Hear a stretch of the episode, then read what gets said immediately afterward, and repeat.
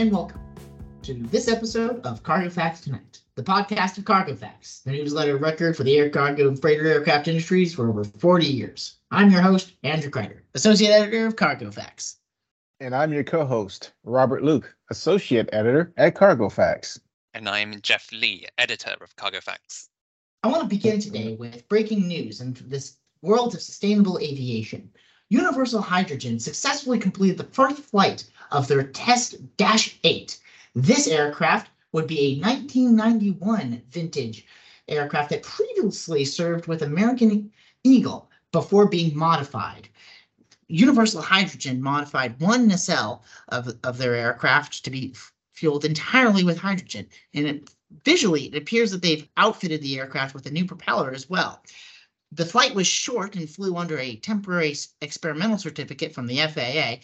However, the company boasted a strong results and were very proud of their uh, of their test.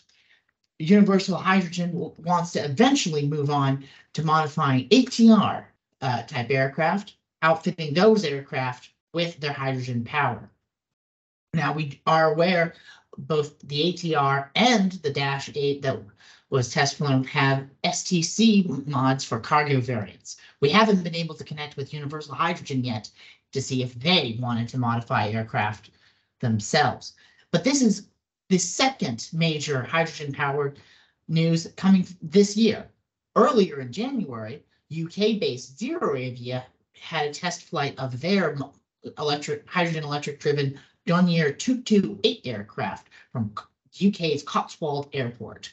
ZeroAvia was very explicit that they want to be modifying their aircraft for cargo flight.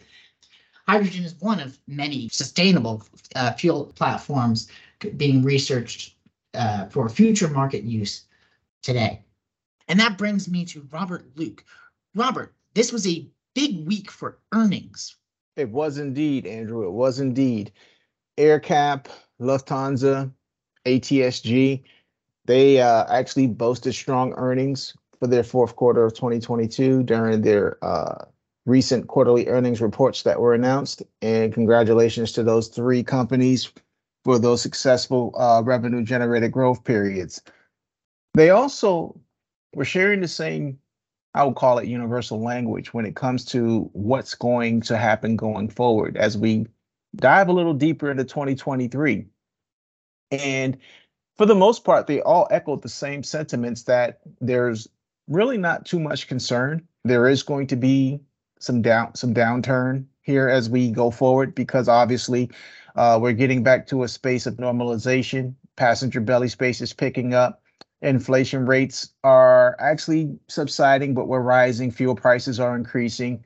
Uh, and in addition to that, you know, China is still kind of slowly maneuvering itself back into a state of normalization after undergoing this uh, COVID uh, restriction zone or time frame rather that really hindered a lot of the uh, ability to generate movement of air freight from that region. You know, um, our good buddy Guillermo Ochoa of Cargo Facts Consulting did uh, put point out that you know China is pretty much moving roughly 30% of the entire global distribution when it comes to e-commerce.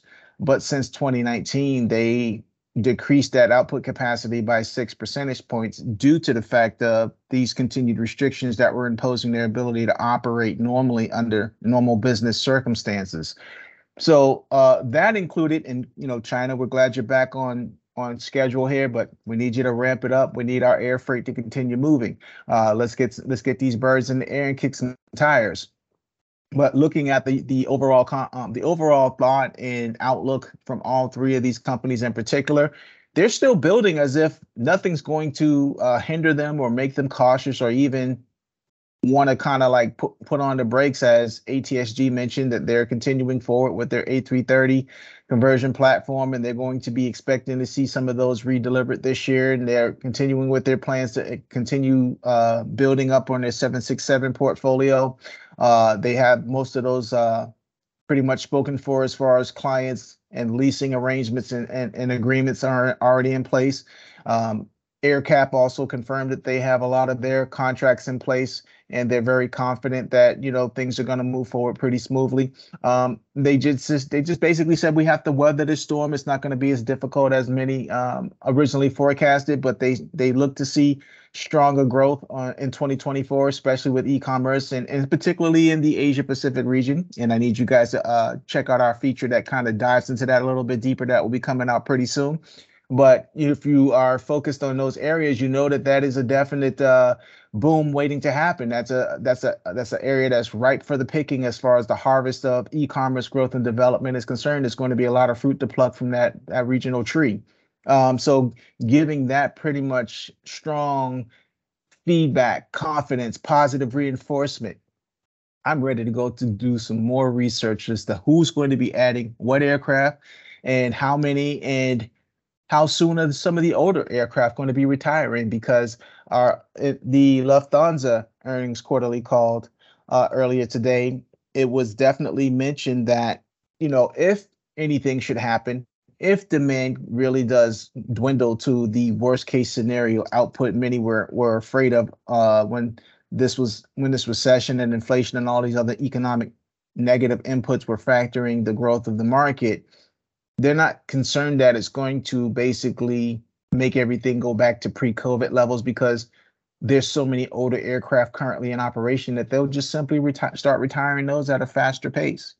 And that will help balance the influx of renewed fleets with newer conversions, whether it's the the A330s that is eventually are pegged to replace the 76s or the A321s that are pegged to place the seven to replace the 75s or the 737 800s and possibly even A320s that make uh, that are lined up to basically replace the 737 classics. So from all of those angles, I think, you know, not just really boring you with inundated numbers of how much they earned, how much the the uh the EBITDA was as far as their returns are concerned and what the cost per share was, because you can definitely read about that.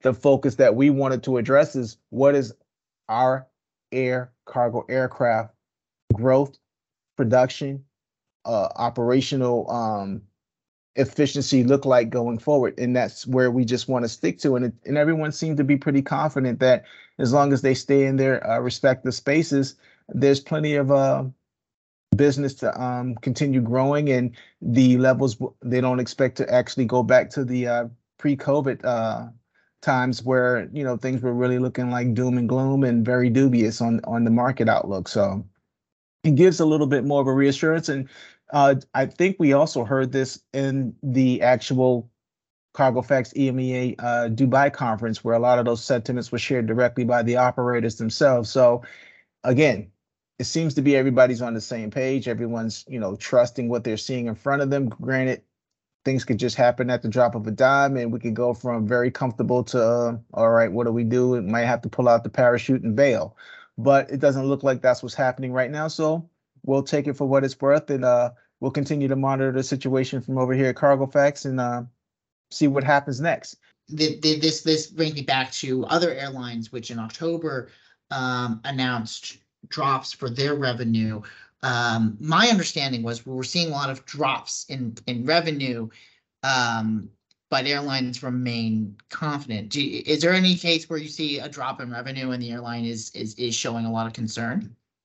Well, across the board, they had strong fourth quarter earnings, but they did identify that revenue was decreasing as uh, even IATA said uh, a lot of those uh, a lot of the volume dropped by like between 14 to 16 percent for the most part so they were acknowledging that there was decrease. They weren't just saying everything's okay.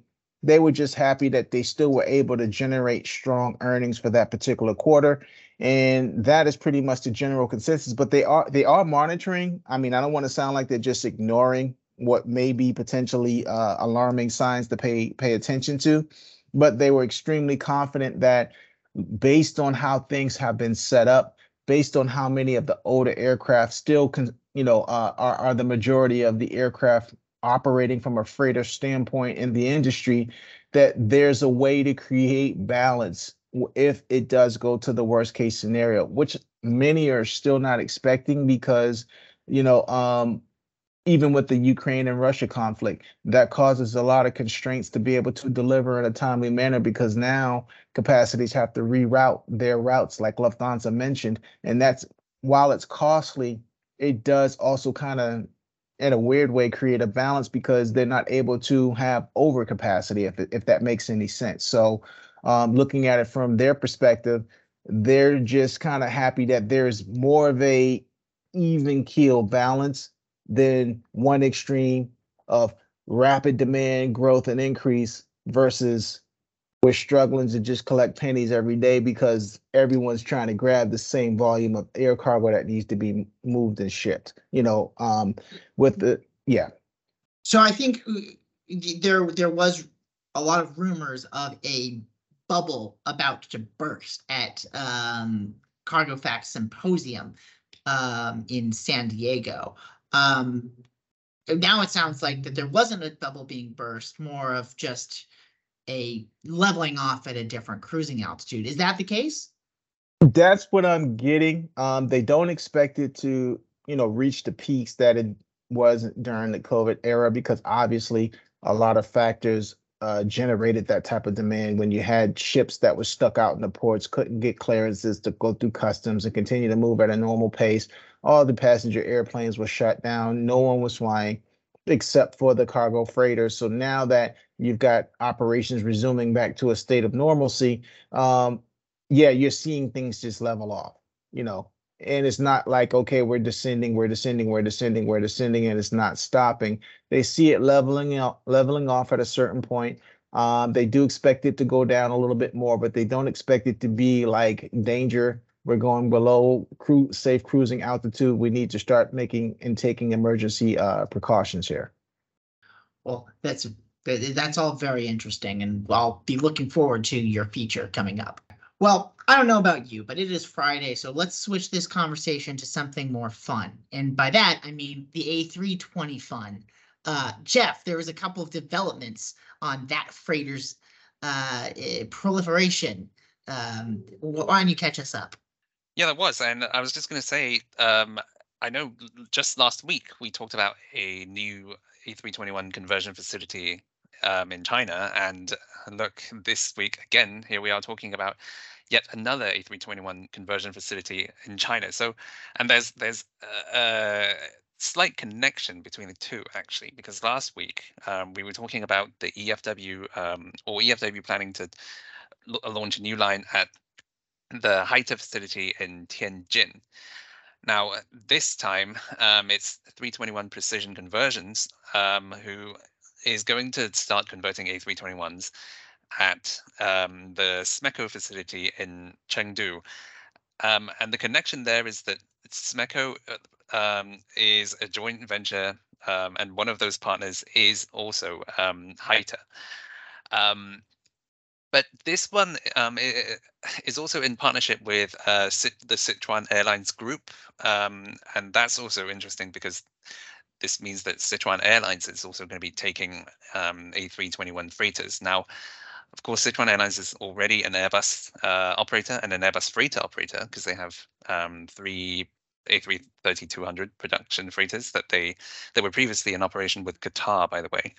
Um, and they will be getting their first A330-300 P2F very soon from CDB Aviation. Um, but they kind of hinted to us that they were looking at uh, narrow body freighters as well um, a couple of years back. And so um, this, I guess this deal was, um, and this investment uh, was uh, or had been in the works for, for some time um, because it, there was a, a huge push from um, from Sichuan province actually to uh, invest into um, heavy maintenance and freighter conversion work, um, and so they set up this company or this joint venture um, called Sichuan Aviation Industry Development, um, and this is the the customer that ordered the conversions from Precision. Uh, but but of course these airplanes are going to be to end up in the Sichuan Airlines fleet. Um, and so the first one um, will enter that conversion line very, very soon um, and probably um, get redelivered and start flying uh, by the end of the year. Um, we don't know how many um, they've ordered. We know it's more than one. We know it's multiple.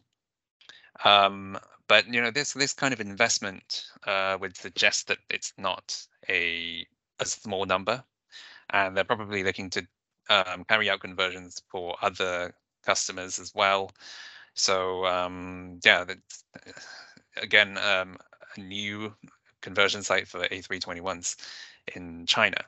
Um, and I mean, we were saying last week that um, you know now that China's opening back up, um, you know p- people's confidence in China and their their willingness to to invest in in personnel and other resources and send airplanes to to, to the into the country for conversion. I mean, all that's um, kind of coming back. Um, so we'll yeah we'll we'll see how many and um, what else they do with this. But um, on the topic of A321s, on the operator side, um, something else uh, that we picked up just in, in the past few days is that SmartLynx will finally be flying um, its A321s for uh, a customer that is not DHL. Um, because as we reported, uh, now their first A321 that they will be flying for Skycana in the Dominican Republic um, has arrived. Um, and this is interesting because Skycana um, generally, both on the passenger and the freighter side, um, is basically just using a lot of um, wet lease and, and charter capacity from other operators. Um, but in this case, uh, it, they are kind of testing out um, the A321 freighter type. Um, and more interestingly, they are actually setting up their own cargo airline um, in Costa Rica. Um, and they intend to start out with a 737 Classic, uh, a 400, but they are looking at um, other types uh, to add to that AOC, um, and the A321 is one of those types that they are looking at. So, um, seeing as SmartLynx there's all these A321s, um, and they are an ACMI specialist, you know, it makes sense um, for them to try with um, just uh, wet leasing too.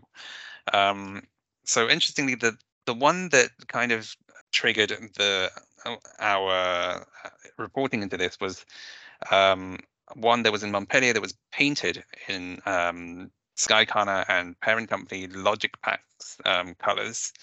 Uh, the one that arrived this week um, hasn't been painted yet. Um, Skycana tells me, and they will be sending it um, into the paint shop uh, pretty soon. But um, they are also the same time um, wet leasing 737-800s from Bluebird Nordic.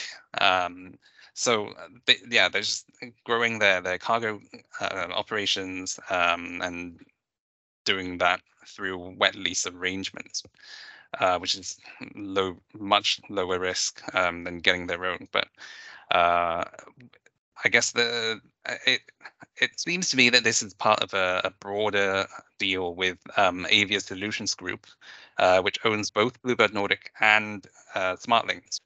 Um, because on the passenger side, actually, they are uh, leasing uh, Airbus aircraft from um, Avion Express, uh, which is also part of the Avia Solutions Group. So, um, yeah, it's it's pretty interesting to see these kinds of um, arrangements and uh, who knows? Maybe we'll see um, becoming um, an A321 freighter operator uh, themselves one day. That's all very interesting, Jeff. I know the A321 just continues to be so prolific, and we saw a lot of news this week about the A321 and the 737 800. And you mentioned Sichuan in production in China, um, which is key and important, which brings up um, just Asia as a region for growth. And if you're interested in Asia as a region for growth and that new conversion capacity or new operators in China, look no further than Cargo Facts Asia, the essential event for stakeholders in Asia, and it's going to take place in person April 17th through 19th in Singapore. Register today to take advantage of early bird pricing, which I heard was extended. Um, I want to turn back to uh, Robert uh, because you noticed something that I think is very interesting and I want to share with our readers. Maybe something a little bit more casual and fun for the weekend. Robert, take us away. Well, you know, as uh, avid flight simulator gamers, Andrew, you and I, we just uh, recently found out that the Antonov AN225 has just been released for the Microsoft Flight Simulator 2020. Okay, can we get a woohoo for that? Everybody get excited. Woohoo! 'Cause That's what I'm talking about. So we're gonna have to uh, definitely get that addition and uh, plug it in and see if we can do a two ship formation, Andrew, and uh, figure that big boy out and see if we can actually land and take it off. I- Also, it's- just it's- could I appeal to Flight Simulator to please add uh, all the other freighter types that we talk about all the time? Uh, Like What would those A330 be, Jeff? Elaborate a little bit further so they can get some some help here. Sure, I'd love to. Uh, why not add the A321 freighter that we were just talking about, uh, as well as the A330 P2F? And while they're at it, why not add the A350 freighter? Um, I know that's not out yet, but uh, surely, surely they can do a Well, if- realistic. if that's gonna if that's gonna be the case, they definitely have to add the triple seven three hundred ER conversion types that yes. are coming out, and the triple seven dash eight are factory built from Boeing. hey, if we're gonna go all the way, let's go all the way to the finish line. Yeah. Exactly. Andrew, do you have any any aircraft you'd like to recommend? Uh no, I, I- I- any any addition of freighters is a good addition. Um, I'm I'm personally really excited to see the um. Cessna Antonov Sky 22 Courier, by the way. Yes, we can we can we can name Cessna. I I I I'm I'm just delighted to see Microsoft's involvement um to help uh rebuild the Mriya, which is a certainly um it, it's a dream uh if the, if you ever could could call it that. Um, it'll be a long road ahead. Um, I'm excited to see um that backing um for that project. Its name literally is Dream, so I saw what you That was there. my pun. Yeah. That was uh, that was that was the pun. And on that uh note where we teach Jeff what puns are, it is time for us to end. For more multimedia coverage like this, search Cargo Facts Connect on iTunes and Spotify and search cargofacts.com. Thank you very much for tuning in and join us again next time.